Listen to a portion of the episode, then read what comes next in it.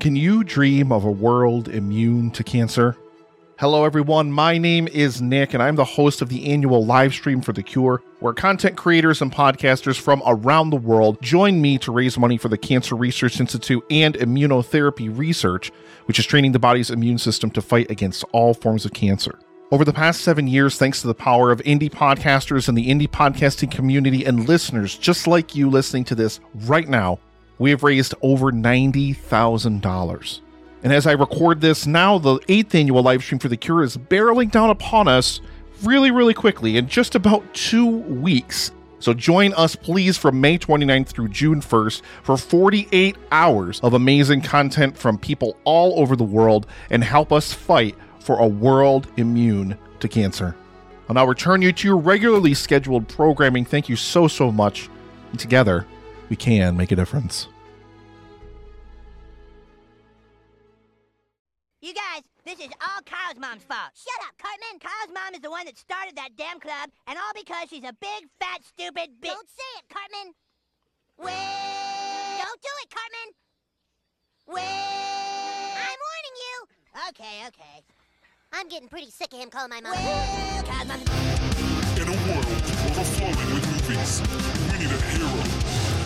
to separate the bad from the good.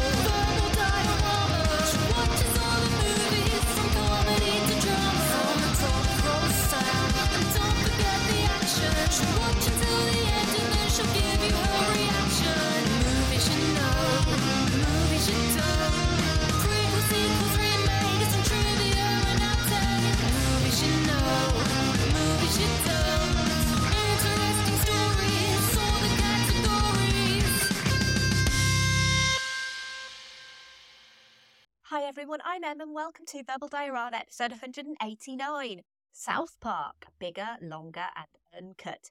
This is the podcast that's all about the history and legacy of movies you know and movies you don't. And welcome to Verbal Diorama, whether you are a brand new listener to this podcast, whether you are a regular returning listener. Thank you for being here. Happy New Year if it's still not too late to say Happy New Year. I'm not sure if it is, but I'm going to do it anyway. Thank you for choosing this movie podcast to listen to out of all of the other movie podcasts that you could be listening to right now. I am totally delighted to have you here for the history and legacy of South Park, bigger, longer, and uncut. So, this episode is the fourth episode that I'm doing of animation season 2023. It follows The Nightmare Before Christmas, Fern Gully, The Last Rainforest, and Inside Out. And a huge thank you if you have listened to any or all of those episodes. But I just wanted to go through why I'm doing animation season because this is something that I do every year on this podcast. And there's a couple of reasons that I like to do it. The first reason is that animation is often dismissed as something that is just for children. Animation is also often labeled a genre, especially on streaming services. But animation is just a medium. Its contents can be any genre, any type, and there are actually fewer limits on what animation can achieve compared to live action. Also, not many mm-hmm. media podcasts, at least the ones I listen to, don't tend to cover much animation. So I like to do animation season because I like to talk about these movies and I like to go some way to dispel the myth that animation is just for children. Because something like South Park definitely fits under that banner. South Park Bigger, Longer and Uncut is obviously a feature length version of the wildly popular Comedy Central TV show. And the idea to do an episode on this movie actually came from an episode that I did last year. So last year, I did an episode on the history and legacy of Team America World Police, a masterpiece in its own right. And I'm not afraid to say it. It's a movie that came about remarkably quickly, especially a movie that uses marionettes. Obviously, that is also a movie by Trey Parker and Matt Stone. And like Team America, South Park Bigger, Longer and Uncut had a, shall we say, fractious relationship with the Motion Picture Association of America. South Park, as I said, is very much not for children, which is something that this movie satirizes. Animation is not just for children, but despite it being animated, it's not immune from attempts at censorship. And ironically, because it's animated, kids in the late 90s really wanted to see South Park. Here's the trailer for South Park Bigger, Longer, and Uncut, a movie with a Guinness World Record, an Oscar nomination, and miraculously, an R rating. And because this podcast is family friendly, I'm going to be getting past the swears by using the ultimate Cartman swear, Barbara Streisand. Once upon a time, a man drew a little mouse. And his animated vision enchanted children of all ages. This summer, that man will be spinning in his grave. Oh my God! Why? Paramount Pictures and Warner Brothers present oh, oh, Dude, sweet. South Park, This is gonna be the best movie ever. Yay! invading Eric, did you just say the F word? Did he say the S word? Young man, did you just say the Q word? we have to get you children off of foul language. your theater. The machinery of the V chip emits a small shock of electricity whenever an obscenity is uttered. This summer, You're late, Cartman. I had to ride my back here. My behind is killing me. You're behind? I have to stay behind because I get shocked if I say. Kyle Broflovski, This is sweet. Stan Marsh, Where do they come up with this stuff? Eric Cartman, That movie has warped my fragile little mind. Kenny McCormick, Chef, Have you ever heard of the Emancipation Proclamation? I don't listen to hip hop. Satan, Is sex the only thing that matters to you? Yeah! I love you. and Big Gay Al. You big fillies! On June 30th, Throw the switch, Mr. Garrison. hey, I'm supposed to be anonymous. it's not just another day in the park. Son, we accidentally replaced your heart with a baked potato. You have about three seconds to live. South Park, bigger, longer, and uncut. Tell them we'll have punch and pie. We're not gonna have punch and pie. My bill will come if they think we have punch and pie. Ooh. We've got to see this movie, dude. When Stan invites Kyle, Kyle's brother Ike, Cartman, and Kenny to an R rated movie starring their two favourite comedians, Terrence and Phillip, the boys teach their friends the cuss words they learned from the movie. After getting sent to the counsellor's office, Kyle's mother Sheila is outraged by the movie and she starts a group that is against Canada. Canada is now at war with the United States after being discriminated against for far too long. With Terence and Philip captured and sentenced to be executed, the boys must try to save the two Canadians in order to stop Satan and Saddam Hussein from ruling the world. Let's go through the cast. This is actually a relatively tiny cast for this movie, and that is because Trey Parker and Matt Stone actually voice the majority of the characters themselves. So Trey Parker as Stan Marsh, Eric Cartman, Gregory, Satan, Mr. Garrison, Mr. Hat, Philip, Randy Marsh, Clyde Donovan, Bill Clinton, Christophe the Mole, Matt Stone as Kyle Broflovski, Kenny McCormick in his hood, Saddam Hussein, which is credited to himself, Terence and Big Gay Al, Mary Kay Bergman as Liane Cartman, Sheila Broflovski, Sharon Marsh, Carol McCormick, Wendy Testaburger, and The Clitoris, and Isaac Hayes Chef. There are also cameos in this movie with George Clooney as Dr. Doctor, Brent Spiner as Conan O'Brien, Minnie Driver as Brooke Shields, Dave Foley as all of the Baldwins, Eric Idle as Dr. Vosknocker, and Mike Judge as Kenny without his hood. South Park Bigger, Longer and Uncut was written by Trey Parker, Matt Stone, and Pam Brady, based on South Park by Trey Parker and Matt Stone, and was directed by Trey Parker. We'll start with Matt Stone and Trey Parker. They're obviously mostly well known for their particular brand of offensive satirical humour. Their feature film careers first started with the black comedy musical Cannibal the Musical in 1993. Parker and Stone moved to Los Angeles, where Parker wrote and directed Orgazmo in 1997, about a devout Mormon who takes part in a pornographic film to raise money for his dream wedding.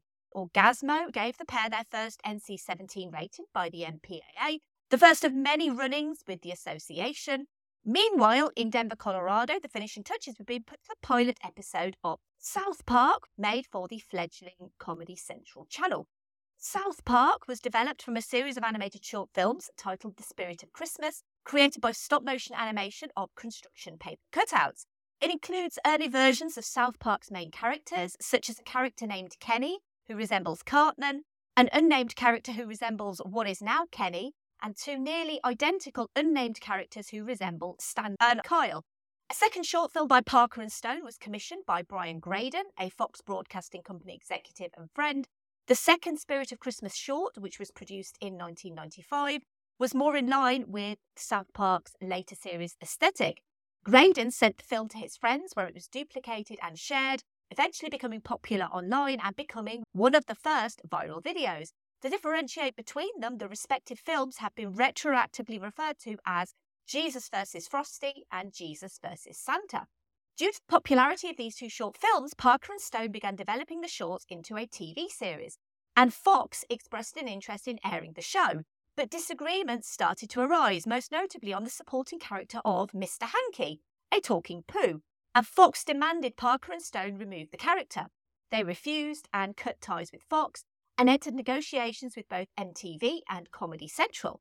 Comedy Central executive Doug Herzog would commission it for a series immediately, and despite the pilot faring poorly with test audiences, the popularity of the viral videos of Jesus vs. Frosty and Jesus vs. Santa meant Comedy Central taking a punt and ordering a six episode first season.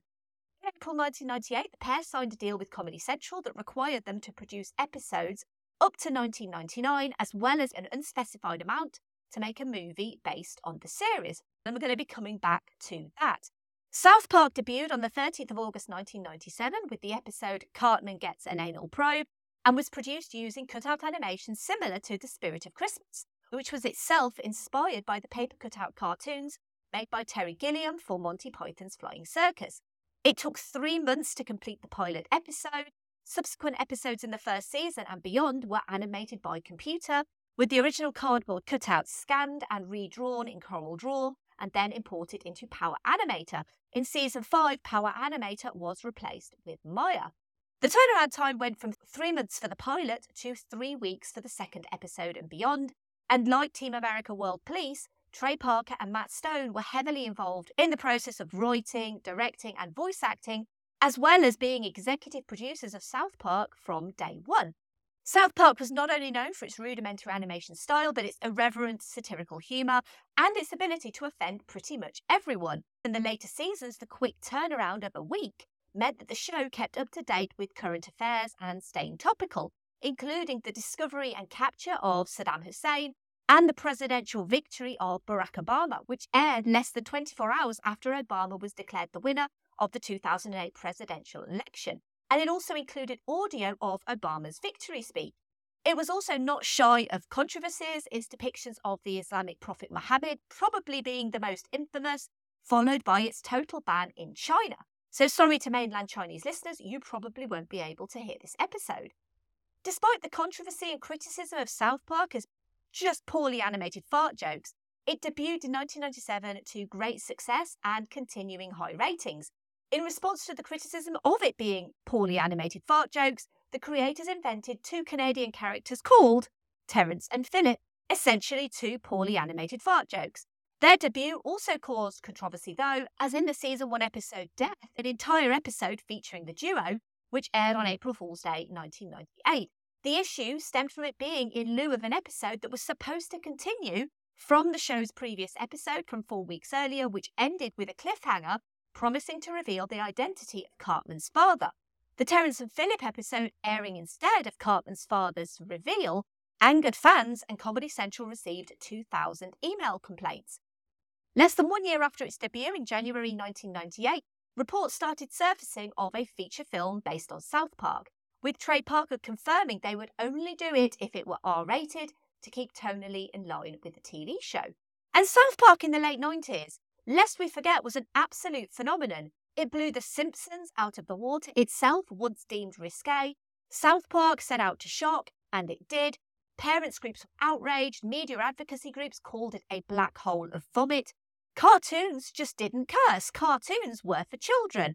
The last thing people wanted was their children watching this film, and because parents refused permission to watch it, kids watched it in their droves. While its popularity has waned in recent years, the latest season only averaged 650,000 viewers an episode, to the second season average of 12.5 million viewers per episode. It recently celebrated its 25th year on screen, and no other show has been as polarising or as ruthless in offending literally everyone.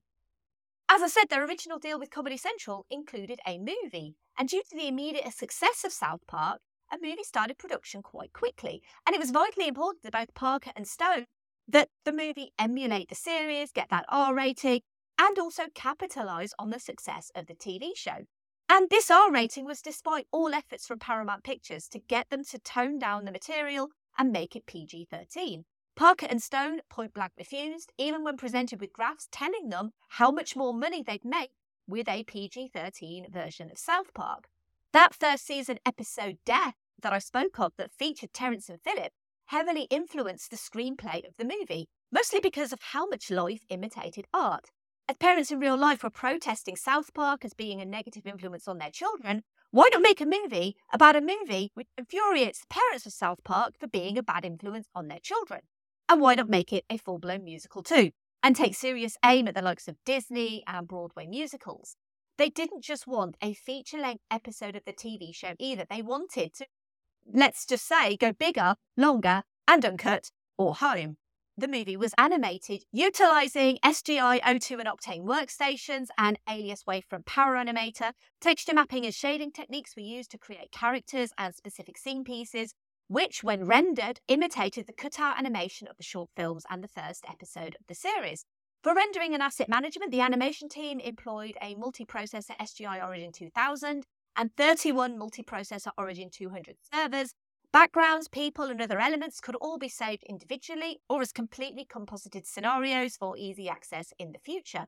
They were able to add textures and lighting effects that gave the picture a cutout construction paper stop motion appearance by building flat figures and backgrounds in a 3D environment.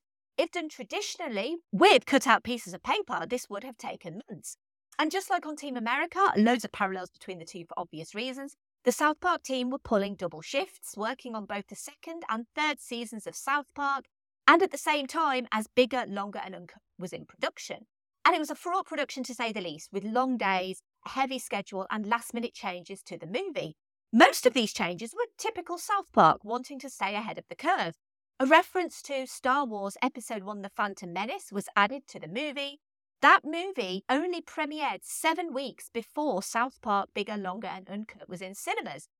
It was a remarkably quick turnaround for an animated movie, being in production for less than a year, and at the time, South Park itself was experiencing a bit of a lag. The public reaction had soured even more than usual, the criticism was mounting, and even Trey Parker and Matt Stone were dissatisfied with the outcomes of the third season. They saw this movie as somewhat of a last hurrah. If South Park were to be cancelled, least it would be cancelled on a high. But other changes were being made to the movie as the disputes with Paramount also mounted up. Reportedly, changes were still being made two weeks before it premiered, and it wasn't just Paramount who were putting up a fight. Trey Stone and Matt Parker also had the Motion Picture Association of America to contend with. But first, Paramount, because while Paramount had acquiesced to an R rated South Park movie, they wanted to make a family friendly trailer. Parker and Stone refused. They also wanted to make a family friendly version of the song What Would Brian Boitano Do to send to MTV. The first trailer was released, and Parker and Stone were not happy with the way the movie was promoted. So a second trailer was put together, and after they watched, they broke the cassette. A heavily edited music video was edited for MTV and sent to Parker and Stone for their approval, and instead, Stone hid the tape and Paramount threatened to sue them if they didn't return it. Red Band trailers only really started becoming prominent in 2007, and before then, there were limits on where and when Red Band trailers could be shown. So there was no Red Band trailer available for South Park. Back to the MPAA. Trey Parker and Matt Stone were not fans of the MPAA, have to be said, and they wanted to annoy these people after the board had classified their movie Orgazmo as NC 17 without telling them why. In secret memos, executives at Paramount outlined in great detail the MPAA board's objections to the movie. At first, the MPAA insisted on the stricter NC 17 rating. Five of the six times the movie was shown to the MPAA, it was given the NC 17 rating two weeks before the movie was supposed to be released, they were going to submit it a sixth time. But this movie needed an R rating. So Matt Stone contacted producer Scott Rudin, who in turn called a Paramount executive and had a, shall we say, heated debate with probably lots of Barbara Streisands going about. The clout of Scott Rudin meant that the film's rating was lowered to an R the following day, with the original film intact, but that didn't mean they didn't have to make changes along the way. The MPAA continually requested Stone and Parker to make changes to South Park Bigger, Longer, and Uncut in order to change the movie's NC 17 to an R rating. After considerable debate about what should be cut to lower it to R, Matt Stone replied with this note With family friendly changes to retain this podcast's non explicit rating, here is Matt Stone's memo to the MPAA. Quote, our new cut of the South Park movie to submit to the MPAA. I wanted to tell you exactly what notes we did and did not address. We left in both the Barbara and the Streisand references in the counsellor's office scene. We did cut the word hole from asshole as per our conversation. Two, we took out the entire God has Barbara Streisanded me in the ass so many times. It is gone. Three, although it is not animated yet, we put a new storyboard in for clarification in the scene with Saddam Hussein's penis. The intent now is that you never see Saddam's real penis. He, in fact, is using dildos both times. Four, we have the shot animated that reveals the fact that Winona is not shooting ping pong balls from her vagina. She is, in fact, hitting the balls with a ping pong paddle.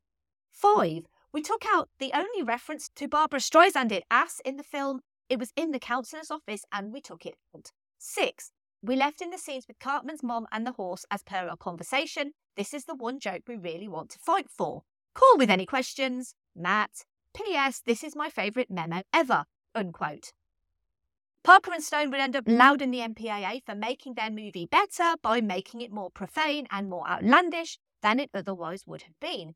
The MPAA objected to the vulgar language, but none of the violence. When asked to remove the word hell from the film's original title, which was South Park All Hell Breaks Loose, Stone and Parker offered the much dirtier one that it is known by today, which refers to the fact it is a longer version of the TV show, but also refers to an uncircumcised penis. Their refusal to take the mm. MPAA's guidelines seriously ultimately served to confuse the censors so much that the movie actually became dirtier than it had started. And according to the Guinness World Records in 2001, it features a total of 399 swear words, including 146 uses of the word Barbara Streisand. The word rhymes with duck, if you're interested, along with 199 offensive gestures and 221 acts of violence. So, with an 81 minute runtime, that's almost five profanities a minute, or roughly one every 12 seconds. And reportedly, 400 swear words automatically gets you an NC 17 rating, so that's why South Park aimed for 399. Is 100 more than the amount of kills in the entire John Wick franchise, John Wick killed a total of 299 people across three movies. And this is a great way to segue into the obligatory Keanu reference, and it's really the only way that I could think of doing it. This is part of the podcast where I try to link the movie that I'm featuring with Keanu Reeves.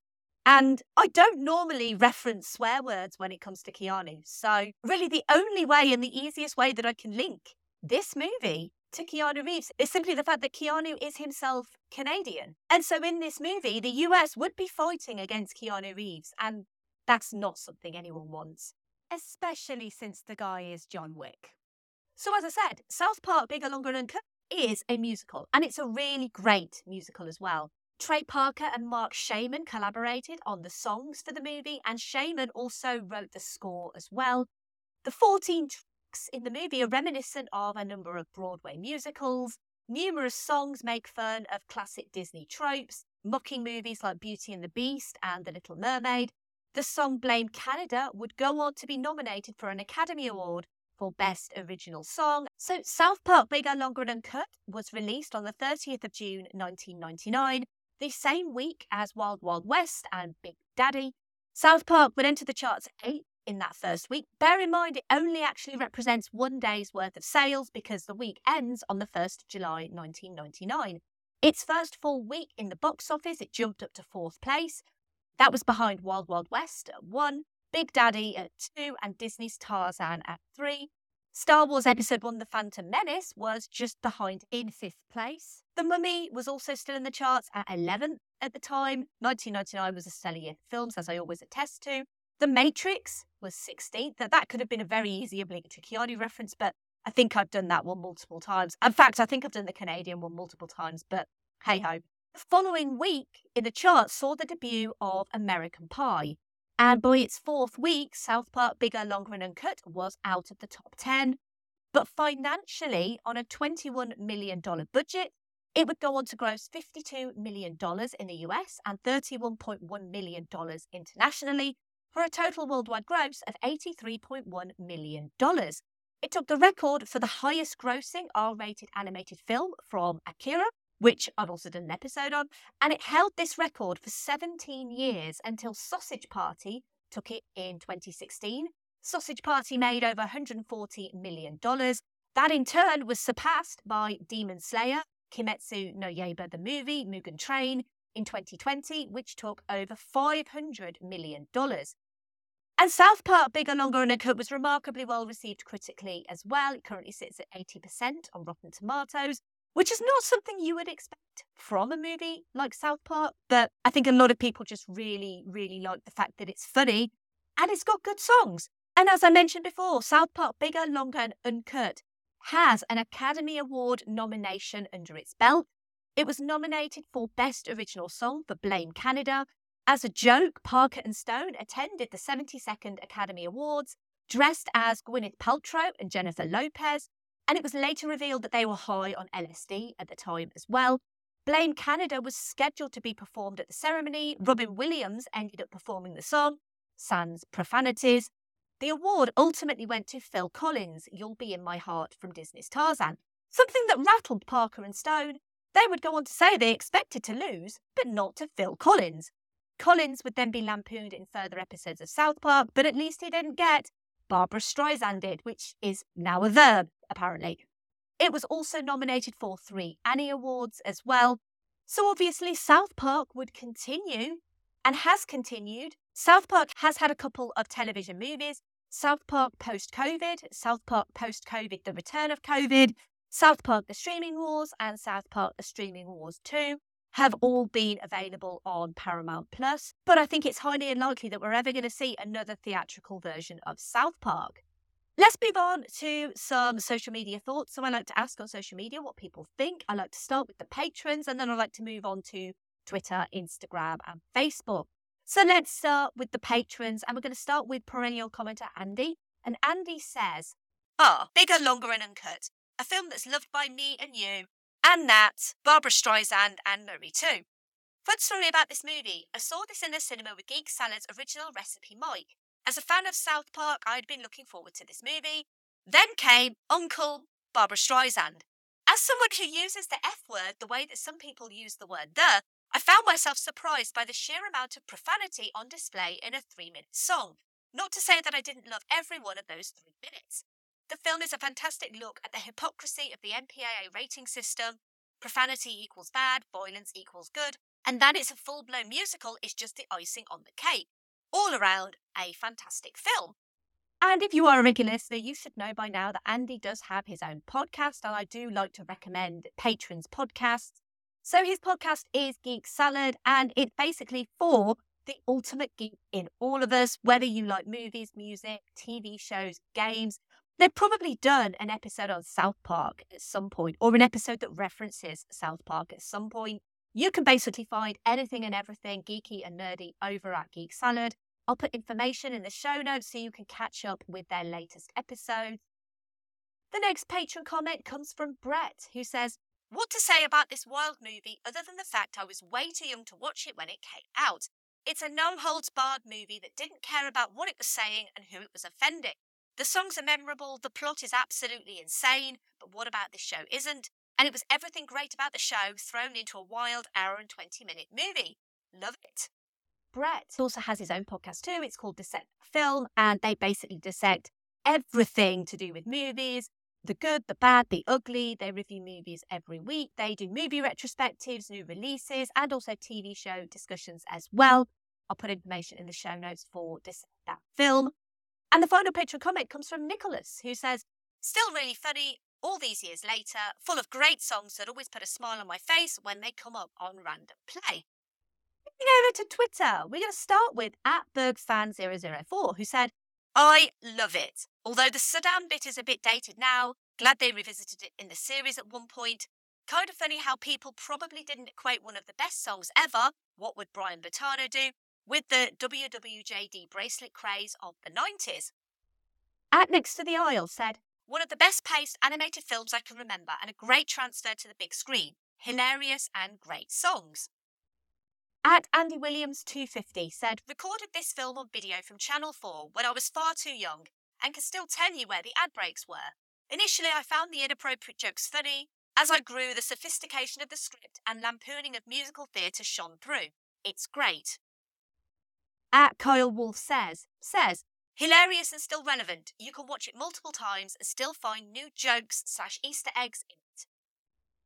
At Nobody Asked For Pod said, it's hugely underrated as an actual musical. The songs are brilliant, the humour is stupid, and the stories of them battling the senses are incredible. Damn, I love this film. At Needed Road said, I love it, and who honestly thought at the time it would be a bloody full length musical? Well, their first film was called Cannibal the Musical. At Contrarian Prime said, Love it, and I hadn't even watched a single episode of South Park before watching it. I love how it's a full on musical and it even gets a bit of an emotional moment at the end. At Caleb Watch Movie says, The South Park movie is the definition of exceptional musical writing. A great message about censorship that doesn't pull any punches. You can't help but hum the tunes to yourself for months after you watch it. One of my favourites. At all underscore MFC said, the entire sequence with the mole is fantastic from start to finish. The sound of a dying giraffe will always be one of the funniest things I've ever heard, and every time I encounter a guard dog in a game, I think, sheet, I effing hate guard dogs. At trib underscore EY said, it's hashtag Oscar nominated. At Mathematician said, it's incredible how this movie can hold up to some of the best in categories like musicals, animated films, and TV show movies. The songwriting, comedy, and commentary on censorship are sensational and are still relevant to this day. Matt and Trey are certified geniuses. At GF Patterson said, one of the great modern musicals, work of genius. At Genuine Chit Chat said, love this movie, love the songs, and I found after this the quality of the South Park series increased too. This also somewhat paved the way for Team America, which I also love. There's a lot of silliness and vulgarity, but it's such a fun watch in so many ways at bedsit underscore cinema said, not only one of the funniest films ever, but a musical which doesn't break the story with music. Clever on every level. Shut your Barbara Streisanding face, Uncle Barbara Streisand. At MTG Comics said, it was a brilliant musical. Barbara Streisand Canada, beautiful, and shut your Barbara Streisanding face, Uncle Barbara Streisander. That was absolute poetry. Moving over to Instagram, at Pilot Terror Podcast said, this is one of my favourite films of all time. Was already a huge fan of the series when it was released, but the film was able to tackle what, at the time, was the show's biggest criticism. At its core, it's about the hypocrisy of being offended by coarse language in media that people use daily, but having no qualms about graphic violence. Graphic deplorable violence is okay as long as no one says any naughty words. It is so clever. Being a film with so much swearing, it causes an uproar. By being a film with so much swearing, it causes an uproar. It's kind of a joke on people who refuse to watch it, as it destroys what would be their criticism and the main criticism of the show at that time that it is just pointless and crude. The music is amazing, and Trey and Matt's commitment to storytelling really shines. And moving over to Facebook, finally, we have Rob, who said, Loved it. The only thing I didn't like was Kyle's mom, as she is a big fat Barbara Streisanding Barbara Streisand. And Andrew, who says, I was never a massive South Park fan, but I loved it when I saw it, and it was one of my all time favourite soundtracks with some great memorable songs. What was good was while offensive, I never felt it went too far. And I do apologise to everyone who used profanities in their comments that I had to Barbara Streisand out, but I hope you got the gist of my Barbara Streisanding. I'm sure that you did, especially with Uncle Barbara Streisand. And a huge thank you to everyone for your, all of your amazing comments on South Park Bigger, Longer, and Uncut. Honestly, it's always sometimes a little bit polarizing on a podcast when you do a movie like this because you're never certain what people are actually going to say about the movie. But overwhelmingly positive comments. It's clear that a lot of people have such a fondness for this movie. And there's a really big reason why people have fondness for this movie because it's actually good. And most movies and TV shows generally aren't. But Matt Stone and Trey Parker clearly put a lot of time and effort into this movie, and it clearly shows. And huge thank you to everyone for your comments. When we think of long running, mm. genre defining animated shows, it's likely The Simpsons will spring to mind first, with its satire of the blue collar American family and general parody of American culture. Throughout its early years, The Simpsons was seen as controversial. It wasn't the first animated TV show, but it is still the longest running. And despite several ups and downs in quality over the years, it still remains prevalent and popular. And of course, they also have their own feature film, too. Family Guy and Bob's Burgers, among many others, would also still adorn TV screens, but none have pushed the boundaries of decency and taste than South Park did. I wasn't a huge fan of South Park when I saw this movie. I remember there was so much merchandise you could buy that had South Park on it. And I definitely remember the song Chef's Chocolate Salty Balls because I believe that was number one here in the UK for a short period. And when it came to the South Park movie, like most movies of 1999, I rented it from the video shop. And one of the brilliant things about this movie is that you don't have to necessarily be a fan of the TV show because it's pretty self contained. You pick up who the characters are immediately. And despite the fact it's self contained, the show would reference the movie in later seasons of the TV show, which kind of canonized it a little bit. The fact that this movie's main antagonists are essentially Saddam Hussein and censorship goes some way to show how South Park, bigger, longer, and uncut, prided itself on tackling current affairs as well as being its own form of social justice. Imagine if social media existed in 1999 and how this movie would have been seen by the very conservative people on Twitter and Facebook. You'd have a multitude of posts exclaiming how South Park is poisoning children's minds and offending everyone with copious bad language. And to be honest, I'm not going to sit here and list all the offensive things in this movie because there's a lot of offensive things in this movie. There's even some blackface and yellow face in this movie. And these sorts of things certainly aren't acceptable today. Despite all the controversies, this is a terrific musical as well as a biting satire. Parker and Stone went all out with the musical numbers, and obviously their streak would continue with Team America, a movie that, again, I simply adore, and then their multi Tony and Grammy Award winning musical, Mormon, which I believe was also going to be a movie at some point, but I think that ship has sailed. South Park, Bigger, Longer, and Uncut really does have this cohesive worldview. It's a righteous warning against overbearing parenting, quick to blame popular culture for social issues, and the notion that cursing is bad on its own. Incidentally, it also came out three months after the Columbine shooting, which was also cynically attributed to a number of completely unrelated things, including and metal music and also video games as well. Basically, blame anything except the kids who actually did it.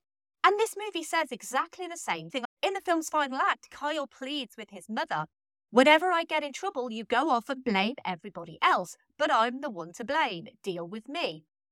Beyond South Park's customary jabs at the censors, the movie's central thesis is that when issues arrive in our own backyard, we tend to blame whatever imaginary or real external factors we can think of rather than focusing on the real causes, which are frequently much more complex and much closer to home.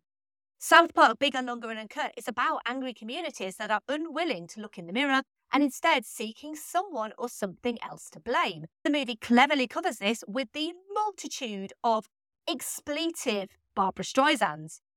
It also permeates the boys will be boys culture. And that's when we have to step up and say, no, boys will be held accountable for their actions, as should we all be. The business with the MPAA changed the rating system in that post South Park, bigger, longer, and uncut. The MPAA expanded its system with detailed descriptions adjacent to its ratings beginning in 2000. Following its release, MPAA President Jack Valenti stated that he regretted not giving the film an NC 17 rating. In its 25 years on air, South Park has achieved several tremendous highs, but the film is the highest point the show has ever reached purely because of its scope and ambition, its persuasive argument, and its hilarious script. But mostly, South Park Bigger, Longer, and Uncut is remembered for just being and doing its own thing, not wanting to be anything else but best version of its lewd, ridiculous, vulgar self. Basically, what I'm saying is where South Park Bigger, Longer, and Uncut is concerned, you should respect its authority. Thank you for listening. As always, I would love to hear your thoughts on South Park Bigger, Longer, and Uncut. And if you have enjoyed this episode and you want to help this podcast grow, well, you're doing it right now because you're listening to this podcast. So thank you from the bottom of my heart for listening to this episode. But if you do want to leave a rating or review wherever you found this podcast, it really does help a great deal. You can also find me on social media. I am at Verbal Diorama on Twitter, Facebook, Instagram, Letterboxd, Hive, and Mastodon. And if you find me on there, you follow me, and you retweet them like posts that I put up, that would also help as well because other people will see it thanks to social media algorithms. Or if you're just simply a fan of South Park and you know someone who's a fan of South Park, then tell your friends and family about this episode on South Park. And if you like this episode on South Park bigger, longer, and uncut, I'm going to recommend one episode and one movie. And I think you know what's coming. Because after they made South Park bigger, longer, and uncut, and they continued to make South Park for a few more years, then they made their magnum opus, Team America World Police, which is genuinely, I think, one of the greatest achievements that's ever occurred in cinema. And when you listen to that episode, you will know why I think that. Because not only is it a fantastic movie and a great satire, that movie came about so quickly. It took so much work to do. Basically stressed them out so much that they refused to work with puppets ever again. Team America is an absolute triumph. If you've not seen the movie, please go and watch it because if you like South Park, you will love Team America. It's a miracle that any movie is made, but it's a miracle that Team America came together and is as brilliant as it is. So I can't recommend Team America World Police enough. Obviously, give me feedback. Let me know if I missed anything, but I don't think I did. Next episode, we're going to be going to Disney and their film, Kingdom of the Sun. Oops, I mean The Emperor's New Groove. I did that on purpose. Now, The Emperor's New Groove did not turn out the way Disney originally intended. It's a tumultuous story of a prince, a pauper, Sting, and the road to El Dorado is involved as well. So join me next episode and we're going to go into the making of what was supposed to be Kingdom of the Sun, quite a serious story, to a slapstick comedy called The Emperor's New Groove. So join me next week and let's find out how that happened. And the mere fact you're listening to this podcast is literally all you need to do. Genuinely. I don't expect any more from you as a listener. But if you do like what I do and you want to support me financially, you can do so. verbaldiorama.com slash Patreon. And you can join the amazing patrons of this podcast. They are Simon E, Sade, Claudia, Simon B, Laurel, Derek, Vern, Kat, Andy, Mike, Griff, Luke, Michael, Scott, Brendan, Ian, Lisa, Sam, Will, Jack, Dave, Chris, Stuart, Sunny, Drew, Nicholas, Zoe, Kev, Pete, Heather, Danny, Ali, Tyler, Stu, and Brett. These people, they all have delicious hearts of baked potato. I also have a merch store. It's verbaldiorama.com slash merch. You can email me, verbaldiorama at gmail.com. You can say hi. You can give me feedback.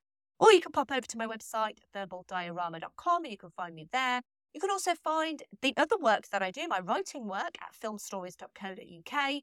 I write for the magazine and I also write articles on the website too. And finally, my son could have been a doctor or a lawyer, rich and true. Instead, he burned up like a piggy on a barbecue. Should we blame the matches? Should we blame the fire? Or the doctors who allowed it to expire?